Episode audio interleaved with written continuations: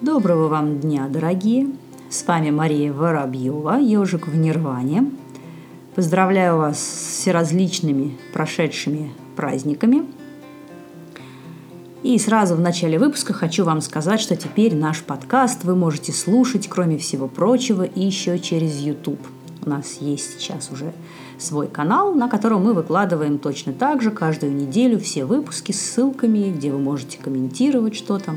Добро пожаловать и туда тоже.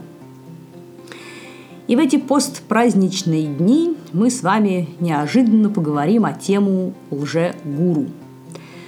То есть я сегодня с вами хочу пообщаться не о просто плохих инструкторах, которые ничего не знают и калечат несчастных занимающихся, а о товарищах, которые, не обладая, да, не обладая основаниями, да, знаниями, опытом и соответствующими реализациями, пытаются обманывать население сказками про великое просветление с целью обогащения и наживы. А, и здесь ну, вообще проще всего, когда начинаешь говорить о лжегуру, сказать, да, все это ерунда, и те, кто им верит, они сами тупые дураки. А, и это, с моей точки зрения, неправильно, потому что, ну, давайте начнем с того, что всегда во всем обвинять жертву у нас, так сказать, на постсоветском пространстве очень модно, но глубоко неправильно. У нас всегда так. Там, Изнасиловали, сама виная, виноват, юбка была слишком короткая. Тебя избили, ограбили, сам дурак, слабак или бегаешь медленно. Обманули, ну, простофили, так тебе и нужно. И так далее. Это, конечно, нехорошо, и людям, попавшим в подобные ситуации, им нужно не насмешки и осуждение, какая-то критика, а, в общем, поддержка и разъяснение, почему это произошло и как подобных вещей в дальнейшем избежать. Потому что тема на самом деле очень тонкая. И э, если мы не говорим о каких-то совсем уж шизофренически тоталитарных сектах, где отъем денег и имущества у адептов поставлен на поток, и зачастую очень сложно поначалу, особенно новичку, отделить зерна от плевел и понять, что к чему. Но обезопасить себя все-таки можно. И как ни крути, единственный способ это сделать взять ответственность за собственные поступки и жизнь на себя драгоценного. Что я имею в виду? Сейчас поясню. Вот недавно, в очередной уже тысячно-миллионный раз интернет-общественность англоязычная обсуждала какого-то фейкового гуру из Ришикеша, который разводил несчастных белых туристок, а, вступал с ними в интимные отношения и а, выманивал достаточно большие суммы денег. Ну и в общем, тоже это очередная это, это, событие тоже породило очередную волну огромную возмущений, обсуждений. Это уже, конечно, не в первый, и даже не в сотый, и даже не в тысячный раз. Примеров просто сотни, тысяч, и будут они еще. А, ну, во-первых, вот что я хочу сказать по этому поводу прежде всего. Я ни в коей мере этого человека не оправдываю. Он действительно мошенник, а, безнравственная личность, паразитирующая на духовности. И а, в общем, именно деятельность подобных субъектов, она привела к тому, что в некоторых, э, у некоторых людей и даже в таких больших достаточно сообществах процветает саркастическое очень такое снисходительно-насмешливое отношение к индийским учителям.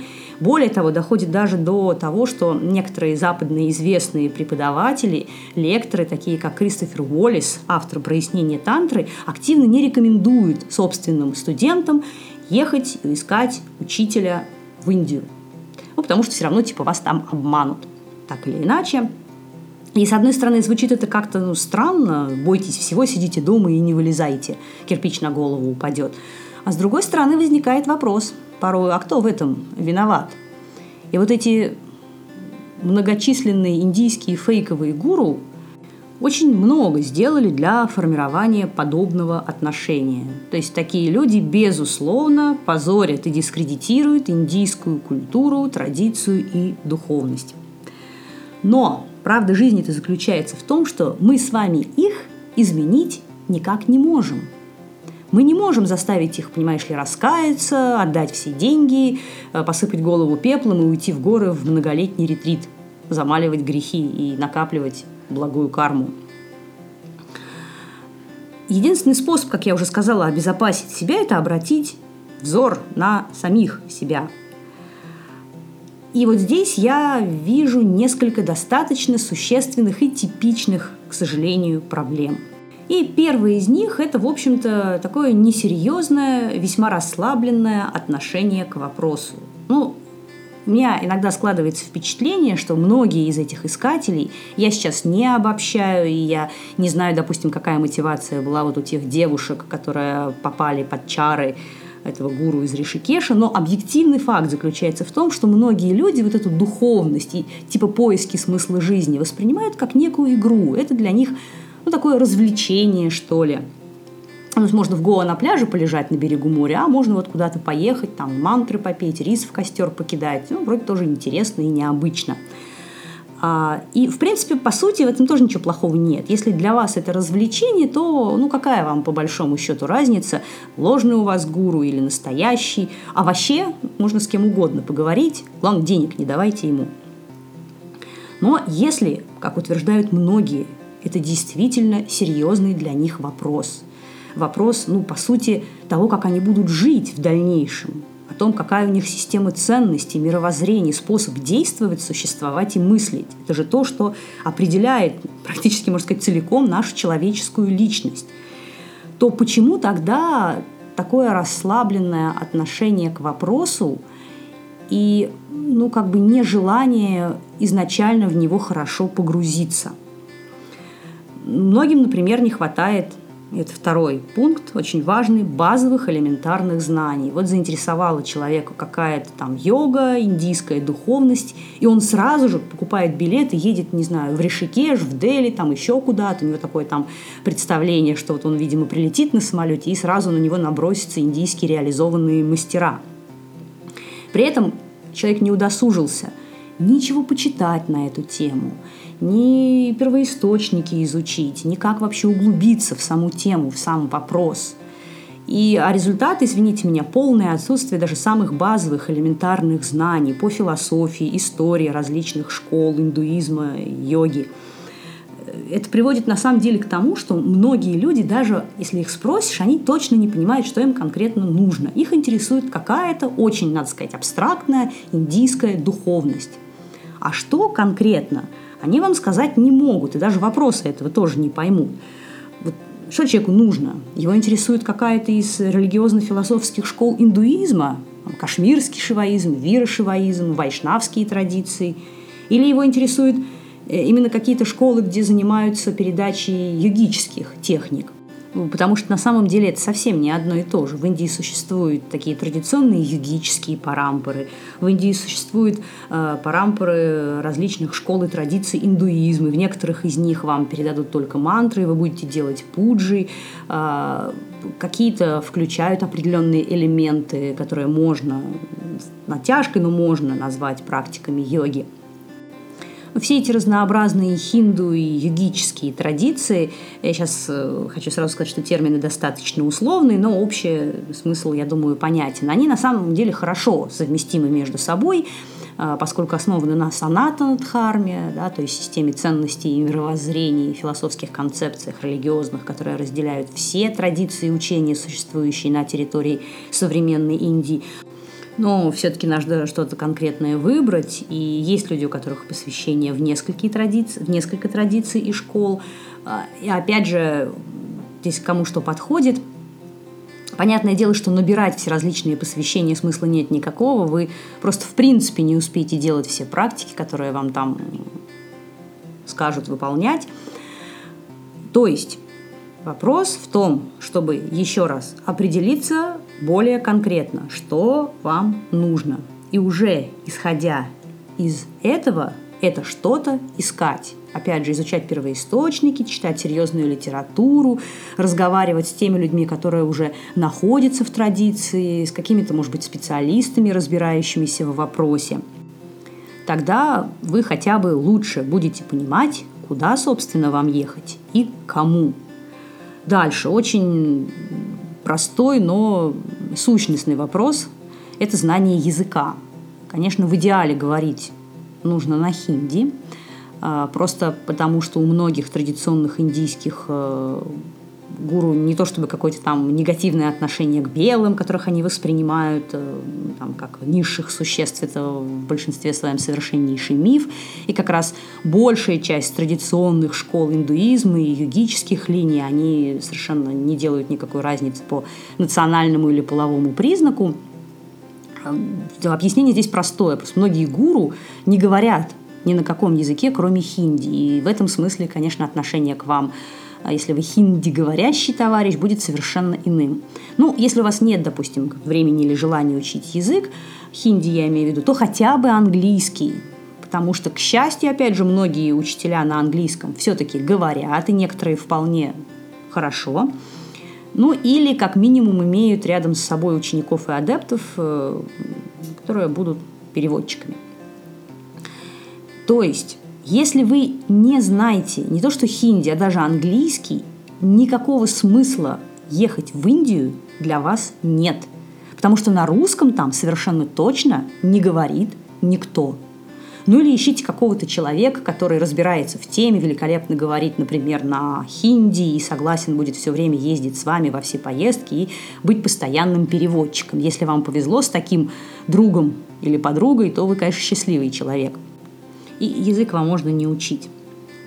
Но вообще, если серьезно, меня, конечно, удивляют люди, которые не зная ни хинди, ни санскрита, ни английского, вообще никакого другого языка, кроме русского, едут в Индию искать учителя.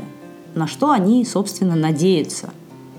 И даже если им как-то уникально повезет, и они действительно найдут настоящего серьезного практика, гуру, то как они будут с ним общаться, что они будут спрашивать и как интерпретировать ответы. Конечно, знать что-то, изучать вы совершенно не обязаны, да и излишняя наивность тоже на самом деле не порог. Но вам нужно четко осознавать, что если вы не обладаете знаниями, если не знаете язык, если вы очень как-то, знаете, так по-детски восторженно воспринимаете абсолютно любую информацию, где есть, так сказать, заголовок «духовная, индийская духовность», то вероятность того, что вы потеряете время, она невероятно велика. Если вы к этому готовы, пожалуйста. Если нет, то у нас есть другой путь. Имея холодную голову, хороший такой объем базовой хотя бы информации – ну и надо сказать, что все это, конечно, тоже не гарантия от встречи с какими-то фейковыми мастерами, но в этом случае эта встреча не будет для вас такой, знаете, трагичной, разрушением всех чаяний, разочарованием в традиции или чем-то подобным. Это будет просто такой интересный жизненный опыт. То есть э, разводильщика вы легко распознаете и малой кровью быстренько от него отделаетесь. И надо сказать, что при известной доле упорства, причем это просто систематические, четко направленные изыскания, а не то, что там вам надо будет какие-то страшные жертвы приносить, в горы голым ходить, вы рано или поздно найдете то, что вам подходит, настоящего учителя, настоящую серьезную традицию. Да, еще забыла упомянуть о маленьком таком, но существенном признаке, настоя... по которому можно отличить настоящего учителя от э, лжегуру, это ясная парампора. Парампора, на всякий случай уточняю, это линия преемственности, четкая, прямая от учителя к ученику. То есть любой претендующий на роль гуру должен внятно рассказывать о том, где, когда, чему и у кого он учился – а если же на такие вопросы вам даются какие-то мега-абстрактные ответы, и среди учителей встречаются исключительно легендарные, полулегендарные герои и боги, а, или реально существовавшие личности, но жившие где-то там 3000 лет назад, то сами понимаете, что это означает. Конечно, даже наличие парампоры не является стопроцентной гарантией, потому что, во-первых, человек вам может тупо врать, и проверить это достаточно сложно – ну и опять же, если вы не очень-очень здорово разбираетесь в вопросе, то, конечно, очень сложно отличить э, какую-то реальную традиционную линию от э, шизосекты, но с долгой историей.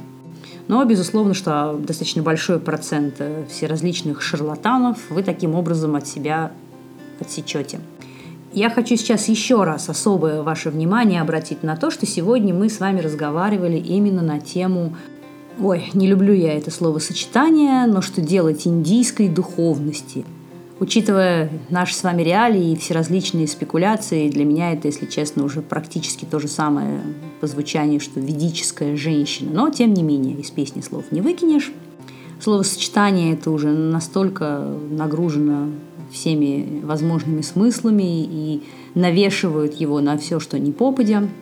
Но, говоря другими словами, мы сегодня с вами обсуждаем тему достижения тех целей, которые прописаны как конечные результаты практики в традиционных текстах. А, мы сегодня, я сегодня намеренно не затрагивала тему различных современных и известных школ хатха-йоги, таких как э, йога Энгар или аштанга виньяса. Об этом почему не затрагивала, об этом мы поговорим в одном из следующих выпусков. А заодно обсудим интересный вопрос, где в Индии можно поучиться у достойных преподавателей, известных ныне школ хатха-йоги, не только аштанга и не только йога Энгара, потому что, по моему глубокому убеждению, конечно, в Индию ездить нужно, потому что там есть где, чему и у кого поучиться – с вами была Мария Воробьева. Помните о том, что теперь нас можно слушать не только через SoundCloud или iTunes, но и через YouTube.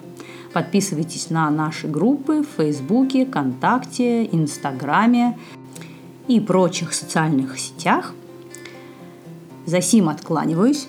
С вами был Ежик в Нирване, Мария Воробьева.